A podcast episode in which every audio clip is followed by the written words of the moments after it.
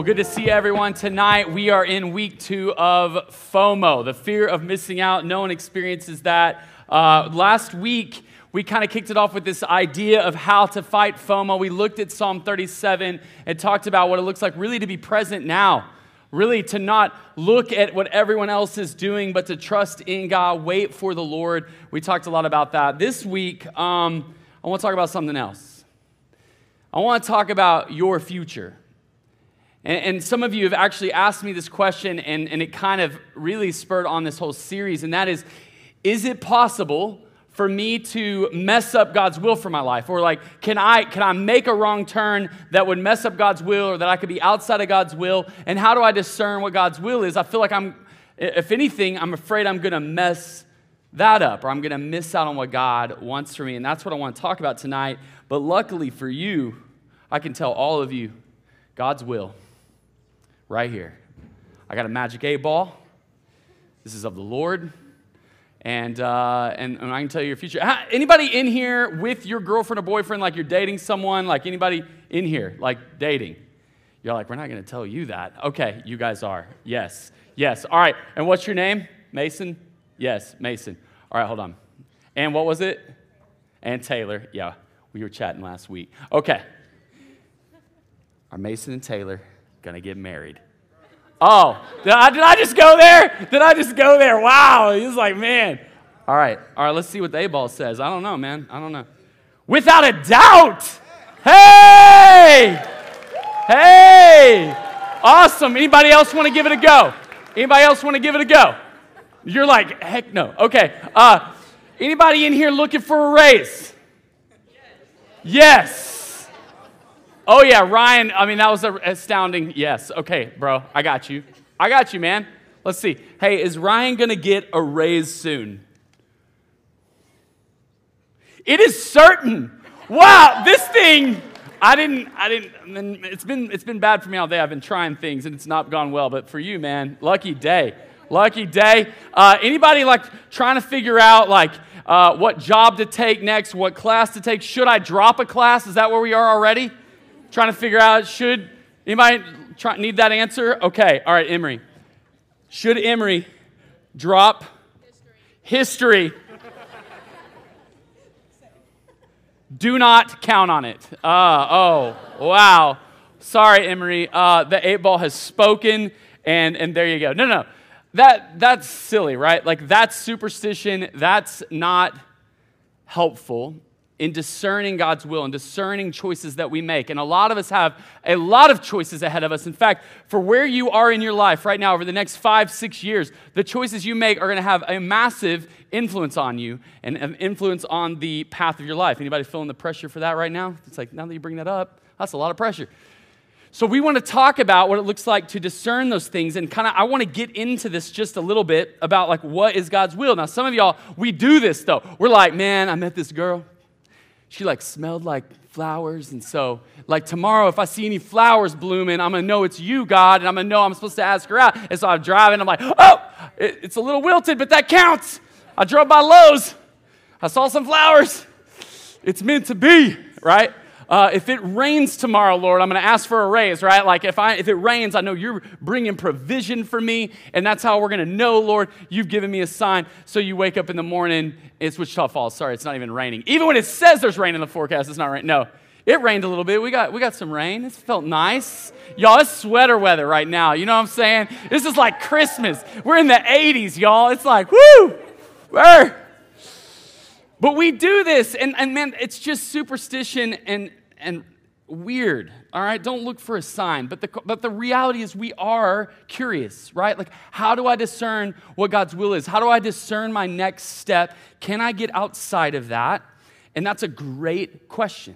And so tonight i want to look at a couple things. And in fact tonight we're going to get a little bit theologically deeper uh, hopefully that it'll make sense for you guys but i got to jump into some sovereignty of god the multiple wills of god it's going to get there all right so uh, just buckle up a little bit. Um, but if you've got a Bible, turn to Romans chapter 12. Romans chapter 12. Yes, woo, exciting. For anyone in here afraid of missing out on God's will, I think this is a really, really good starting place. Now, there's a lot of verses, and the Bible speaks to a lot of things about wisdom and decision making. A lot of the Proverbs are great for that. Um, but we're going to look right here in Romans chapter 12, and I want to read this tonight and then kind of go, I want to work through it backwards actually. So uh, if you've got it, say, I got it. Okay. If you don't have it, we'll wait just a minute longer. Some of you, you may like not be familiar with Scripture, and that's okay. Uh, Romans is in the New Testament. The Bible's made up of Old and New. Uh, and in the New Testament, there are the four Gospels. That's Matthew, Mark, Luke, and John, which is really the story of Jesus and his life. Uh, it's like kind of chronologically like going through his life here on earth. And then we get to Acts, which is where the church is born out of, the, the early church. And here we get to the letters. And these are letters that Apostle Paul, he's writing this first letter to the Romans, uh, to the church in a, a, very large area, actually. And if, man, if you want just like, if I could read anything in the Bible that would tell me about who God is, his will, uh, what he is like, um, it's probably one of the most amazing, comprehensive, just theologically rich books in the Bible. In fact, I think as a church, we've done like 36 weeks in it. So some of you that like come here on Sundays, uh, by the way, we do church on Sundays if you don't have anywhere to be. I'm just going to throw that out there right now. Uh, come hang out with us. Uh, but we've been 36 weeks in Romans, so some of y'all are like, oh, we've already done all this. Uh, don't worry. Uh, tonight we're going to go a little different direction, but let me read this. Here's what he says Romans chapter 12 I appeal to you, therefore, brothers, by the mercies of God, to present yourselves or present your body as a living sacrifice, holy and pleasing to God, which is your spiritual act of worship, or it's your spiritual worship. Do not conform to this world, but be transformed by the renewing of your mind. How many of y'all have heard this verse a million times? Pretty familiar? All right, well, let's hone in on this last part. Do not be conformed to this world, but be transformed by the renewal of your mind, that by testing you might discern what is the will of God, what is good and acceptable and perfect. Here we have it. Hey, don't be conformed to everything else in this world, but be transformed through the renewal of your mind. And then, for us tonight, but I want to talk about the will of God. I want to dive right into some things because the Bible is really confusing about the will of God. And I'm going to I'm going to try to keep it not as confusing, but here's the thing. There is a place in the scriptures where God says in 2 Peter 3 that it is his will that no one should perish, that all should come to repentance. God's will is that no one dies, no one is sent to hell. It, is that will taking place? Do people die? You're like, it's, it's not your question. You're like, yes. Um, why have hell if no one's going to hell? Like, there are people that will not be with God. And we talked a little bit about that last week that, that really, uh, when you reject God and say, I want nothing to do with you, um, really, that's what hell is it's the separation of being with God. It's a real place. But God said that His will was that. Jesus in the Garden of Gethsemane is like, God, may this cup pass for me. He did not want to die, did not want to go through with this, if you read this text, but said, But not my will, but yours be done. Isn't Jesus God? How do they not have the same synced up will? And there's a million different scriptures where it seems like the will of God is fighting against the will of God. So let's talk about it. You see, in the Bible, there are really two categories of God's will. And, and, and I could go a deep dive in this, but I'm going to try to keep it as simple as possible. I don't want to lose you, but here, here's the reality.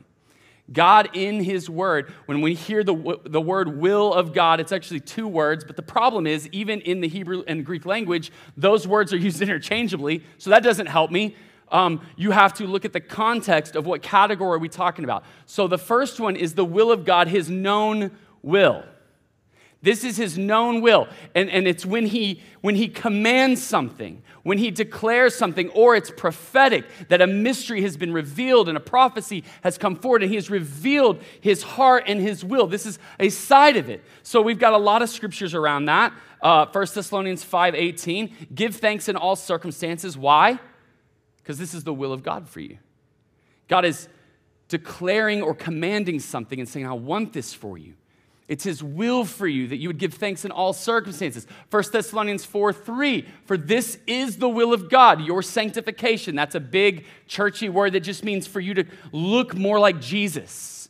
God's will for you is that you would look more and more like Jesus and less and less like the world. Hence, we go back to this verse don't be conformed to this world, be transformed, right? His will for you is sanctification, holiness, and specifically that you would be free or abstain from sexual immorality. That's His will. And you know this. It's right there in Scripture. You don't have to guess. We don't have to be like, well, I don't know if God wants that. He, he does. That's His will. 1 Peter 2 5, it is God's will that you would have honorable lives and silence the ignorant people who make foolish accusations against you. It's God's will that you would live in a blameless way. And there's over and over commands of God that show his moral will for us or his commanded will. And it can be known. There's also verses about the revelation and the mystery revealed. Colossians 1 26 and 27. The mysteries that have been hidden for ages, all this that's leading up, all these prophecies now reveal to his saints. To God, he chose to make known how great among the Gentiles are the riches of his glory, the mystery of Christ, which is in you. That we have now the, the revelation that the kingdom of God is here in Christ and it's available to all people. That is the gospel that the kingdom of God, the rule and reign of God, is now here and it's available to all. It's been revealed. We know this is God's will that He wants all nations to be saved, all nations to come to a saving knowledge of Him, not just Israel. Also, 2 Peter 3 9 is the one I quoted earlier. The Lord is not slow to fulfill his promise, as some count slow, but he is patient towards you, not wishing that any should perish, but that all should reach repentance. So he has this will he wants this. But then, why isn't that done? Because isn't it like God's sovereign? Like if He wants something, shouldn't it just be done? And that, that's, that's, that's the hangup. Because there's very many scriptures where God's unknown will is also a category. His unknown will, it speaks towards future, but a lot of times it speaks to his sovereign plan. And sometimes we know what it is, sometimes we don't, but the sovereignty of God comes in. In fact, the, return of Christ is an unknown piece of God's will. It will happen. You do not know when it's going to happen. Jesus is coming back, y'all. And I hope sooner than later. But it says this Matthew 24, 36, but concerning the day and the hour, no one knows, not even the angels of heaven nor the Son, only the Father knows. It is his hidden unknown will. You don't get to know that. You're not God. There is a sovereignty to God's will. There is a side of God's will that He brings about that you have no effect on, you have no ability to change. He decrees something, and it is. He says, Let there be light, and it is, because God's will is sovereign. And so, the sovereign will of God, you, you see these texts like this uh, Isaiah 49, 9 through 10, and there's a million of them. But remember not the former things, for I am God and there's no one else. I am God, there's no one like me, declaring the end from the beginning, the ancient times from the things not yet done, saying, My counsel will stand, I will accomplish my purpose. God is sovereign and he chooses and makes things happen. His purpose is he makes them happen apart from what anyone else can do or affect. This is his sovereign will. Lamentations 3 37 through 38. Who can speak and have it happen if the Lord has not decreed it? So he's, his authority is over all that is happening. Is it not out of the mouth of the Most High that both good and calamity comes? God can declare good, calamity, his will overseeing, and I don't know where he's going with this, what his plan is in this, and that's not for me to figure out. But I want to come down to something, and I could, I could camp here for a while because there's a lot of different texts around this. And a lot of people like to explain it this way that God has a sovereign will and he has a permissive will. That is, that he permits things or delays things, kind of going back to that 2 Peter 3 9, saying that he doesn't want anyone, he wants to bring all to repentance. And so he holds off. But God's will will be done. Every knee will bow before him. So there are really two wills of God. And sometimes the Bible is speaking about the decreed will, like what God is saying and it's going to happen, the let there be light stuff. God decrees it, it's going to happen. And then it also talks in this other category about God's known will that you and I can not do. You, don't, you, you cannot do his known will. And here's why I know that. Because Jesus, when he prays the big Lord's Prayer, y'all know this part, he says, May your kingdom come and your will be done on earth as it is in heaven. Therefore, implying that God's will definitely cannot be done. That God has a will and a heart for us. He wants us to live this way. He wants us to rejoice always. He wants to abstain from sexual immorality, but we choose not to. You can, yes, not do God's will. Spoiler alert. And yet, God's sovereign will and God's unknown purposes, what He declares we have no choice in. He makes things happen. You don't, you don't affect that. And I have to do a whole different sermon on the sovereignty of God and the free will of man and all of that, but that's for another day because I want you to hang with me. And here's why I bring this up this is what is key. How are these two categories related, and how can I know if I'm in God's will? If you don't hear anything else tonight, I want you to catch this big thought. In fact, it came from a pastor at Watermark named David Marvin. I think he did a message like three, four years ago, but I heard him say this statement and I straight up took it. It's so good. But he basically said, living in God's will means applying God's known will to my life. And here's the big thought your ability to discern God's unknown will for your life, the things that I don't know, my future, right? Your ability to discern God's unknown will for your life is directly connected to your obedience to his known will for your life. Do you catch that? Your ability to discern what is unknown, to discern what God would want for me in the future and how He would want me to act. Your ability to discern God's unknown will for your life is directly connected to your obedience to God's known will for your life.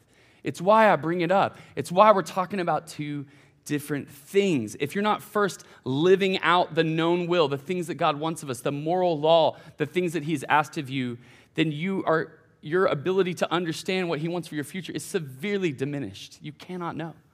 You start here. And so that's why we're back in Romans 12. Don't be conformed to this world. Don't be molded and shaped by this world. By the way, you and I are both, we are natural conformists. Like, we don't even know we do this. Now, my wife gives me a hard time, y'all. I have this thing, okay? And she makes fun of me for it. I, I like legitimately don't know I'm doing it but she says I have like a chameleon accent. Like, this sounds like if I'm around someone that speaks a little different, my voice like starts going that way. And she's like, What are you doing? And I'm like, I don't, I don't know. I don't know, man. And like, okay, all right, I, I know I have some, uh, okay, Jose, I've got some Hispanics in here. And my buddy, I had a buddy, his name was Jose, he was a little bit older. And every time I'd hang out with him, strong Mexican draw, right? Like just just straight up. And all of a sudden, I just start being like, you know what, man? And I'll be like talking like that, and they're like, don't do that. That's not you. Stop talking like that. But I'll do it. And I don't even know I'm doing it. My wife has to be like, that's really weird. Stop. I'm, I'm serious. You know, like it, it, I have this chameleon thing. And, and I don't even mean to do it, but, but the reality is, all of us in one way or another, we tend to conform to our friends around us, to what they like. We start to like the things that they like. Uh, we start to kind of act the way they act. We start to speak, dress. Have you noticed that? Like people that hang out together are kind of like a lot alike. It's natural. We don't even have to try. That's just what we naturally do. And Paul knows this. He's saying, hey, listen, when you are in this culture, especially in Rome and us in the culture we're in at MSU and in our workplaces, it's so easy for us just to conform, to talk like everyone else is talking, to listen to everything that everyone else is listening to. I just conform. I just want to be like y'all. I just want to fit in. I don't want to make any ruffles with, you know, I don't want any conflict. I'm just going to kind of hang. He's saying, no, don't conform. You are, what God has called you to is to be a light in the darkness. He's called you to these things. He's saying, don't conform to the world. That is not God's will for you, to be like the world. And, and then it says, not just don't do this, it says do this. So we don't conform, but we want to be transformed. And how are we transformed? How are we sanctified? How are we made like Jesus? It all starts in our minds. It's why theology really matters. It's why that quote, what comes to mind when you think about God, may be the most important thing about you. How you think matters.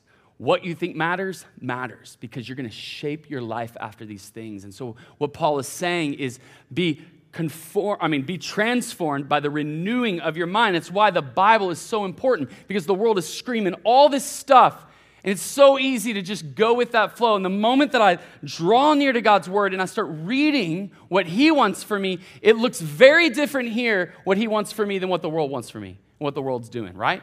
It's very countercultural. And so, what I got to do is I got to be transformed by spending quality time here and letting my worldview be shaped, my view of God be shaped. In fact, it says in 2 Corinthians 3 that when we behold or see the glory of God, we are changed from one degree of glory to the next. Second Corinthians 3:18. Such a powerful verse, and that's what he's getting at. It's why it's so important for you guys to stay in his word. We don't tell y'all week in, week out, read the Bible, read the Bible, because someone's like, hey, I'm gonna give you money if you can get all the bridge students to read the Bible, and we're gonna have this little bit. Like, that's there's no agenda here other than wanting something for you. Like you are, you are missing out when you're not in God's word. Fear that. Fear the fact that maybe God had a word for you this morning and, and you got up late and you left. God wanted to speak something and He wanted to encourage you with something. He wanted to convict and correct something in you because all scripture is God breathed and profitable to you for correction, for encouragement. 2 Timothy 3. So that's why we got to be in the Word. But I love this. I was reading about this, and there's a, a theologian named Douglas Moo, and here's what he said about Romans 12. He said this The essence of, Christian, of successful Christian living in a renewed mind is so that we can approve of what God's will is. And then here it is on the screen. That is specifically that we would recognize and put into practice God's will in every situation we face. God has not given to Christians a set of detailed commandments to guide us. Here's what he means. Hold on. He didn't tell me, and I didn't go to the Bible and go, marry Rachel Wilson. That was her maiden name. Oh, it says right here to marry Rachel Wilson. Okay, that's God's will for my life. I know who to marry. God did not tell me, uh, move to Wichita Falls. It's right here in verse, you know. It doesn't give you that, right? It doesn't give you specifics. This is the major you need to major in. But here's what he says it doesn't give you detailed commandments to guide you in every life decision. He gives you his spirit, who is working to change your heart and minds from within so that our obedience to God might be natural and spontaneous. And here it is, y'all. Here it is. As you obey Jesus in his teachings, you are being transformed into the kind of person who knows what God wants. Do you see that? Because again, your ability to discern God's unknown will is directly correlated and connecting to your obedience to his known will. So, as you obey the teachings of Jesus, you're being transformed into a type of person who knows what God wants. I start craving the things God craves. I start wanting the things that God wants. But when I'm away from him and I'm in the world and I start craving the things that the world is throwing at me all the time, telling me I need and want, it's, it's what we do. He's saying, be transformed here. So we put Jesus' practices or his truth into practice and find it to be true. Can I live outside of God's will? When it comes to his moral will, when it comes to his known, revealed will, the answer is absolutely yes. You can choose not to do God's will. And the Bible says that anyone knows the good they ought to do and does not do it sins. It's, it's actually the Bible classifies that a willful disobedience sin. You can choose to live outside of God's commands. It does not go well.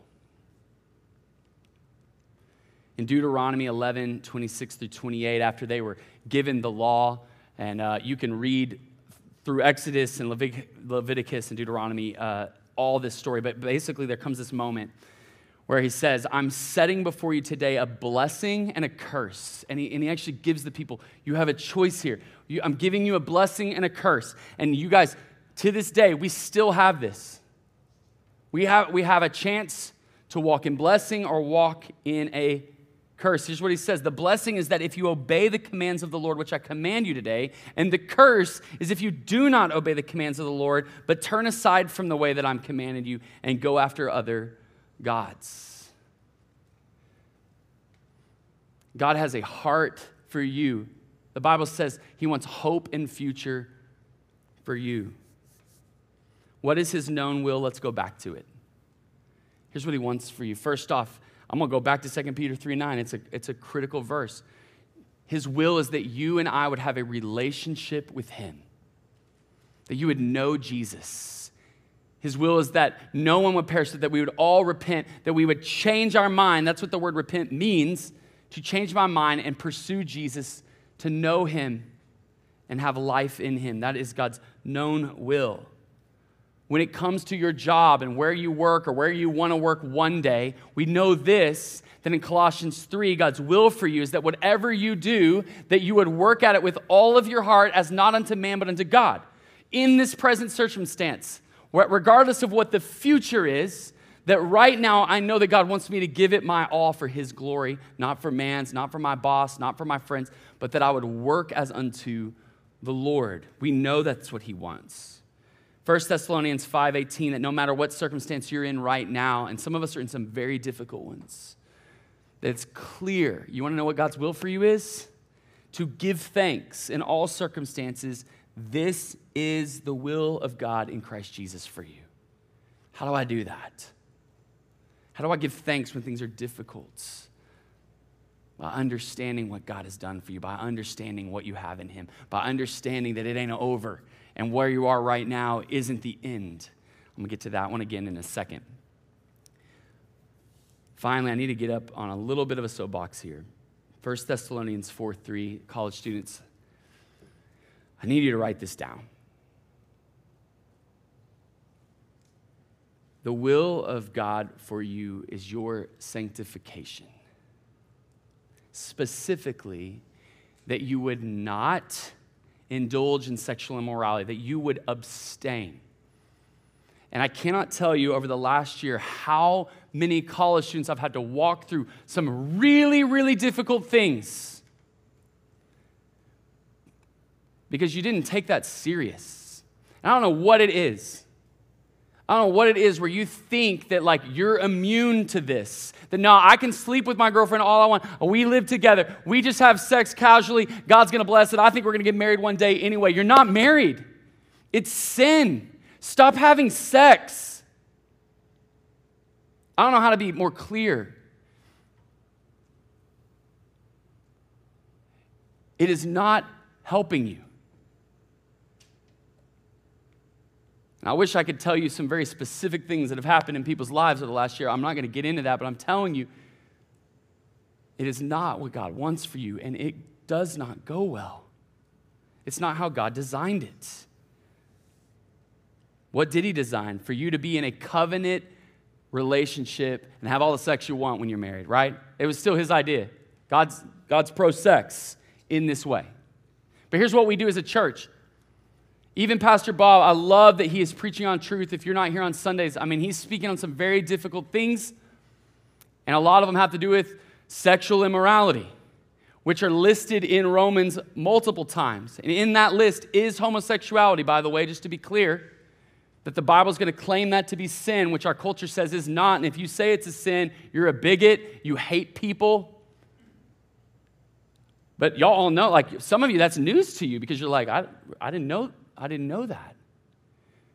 And so, yeah, we're going to we're going to claim that one. But you know what else is listed in that? Fornication. What is that? That's sex outside of marriage.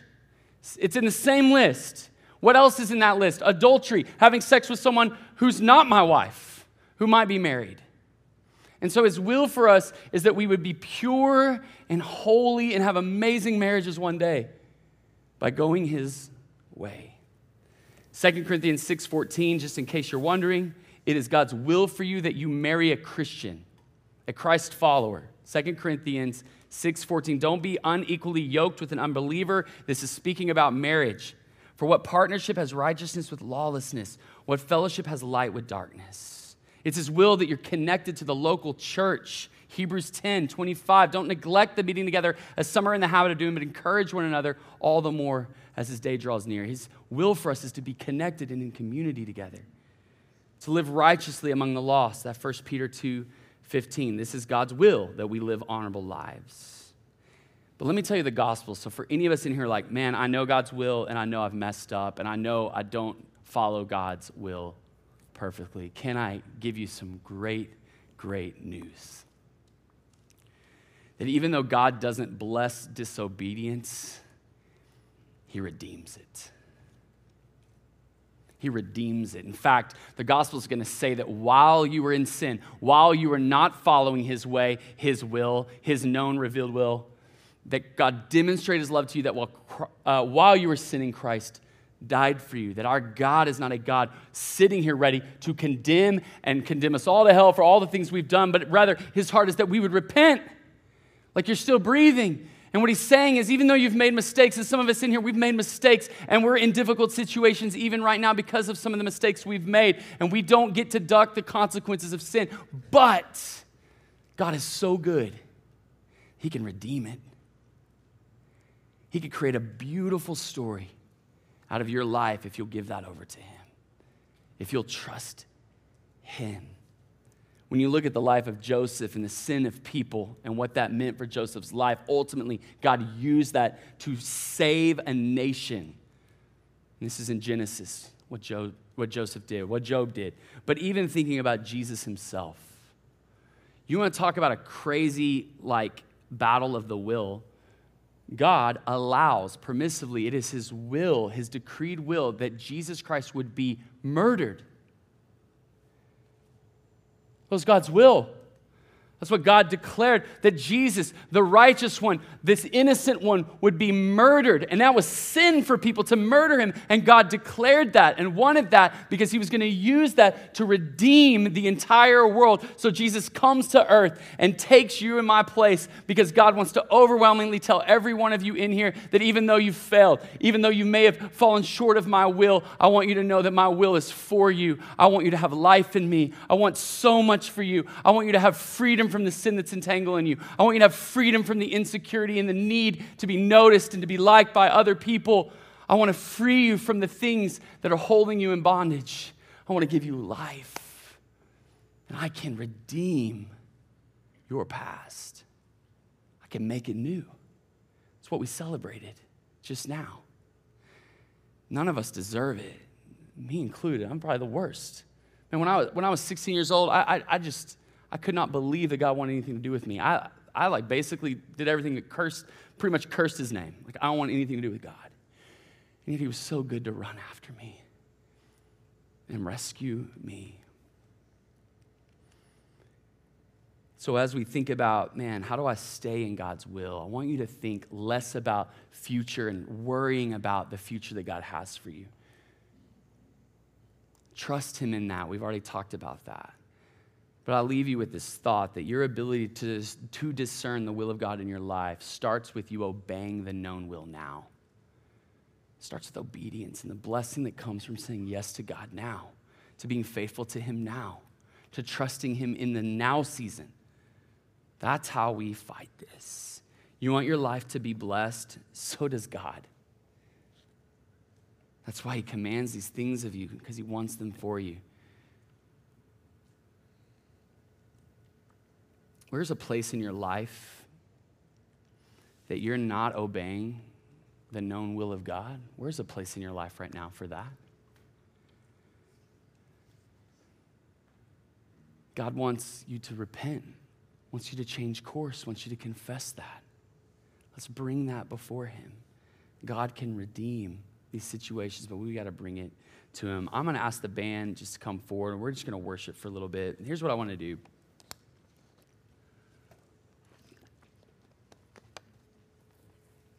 Like, I know when we think about our future and all the choices in front of us, it can be overwhelming. But I believe the Lord really tonight, as I was kind of praying through this, wanted me to remind you of a couple things. Number one is that now is the most important moment for you. The now. The how you're living now.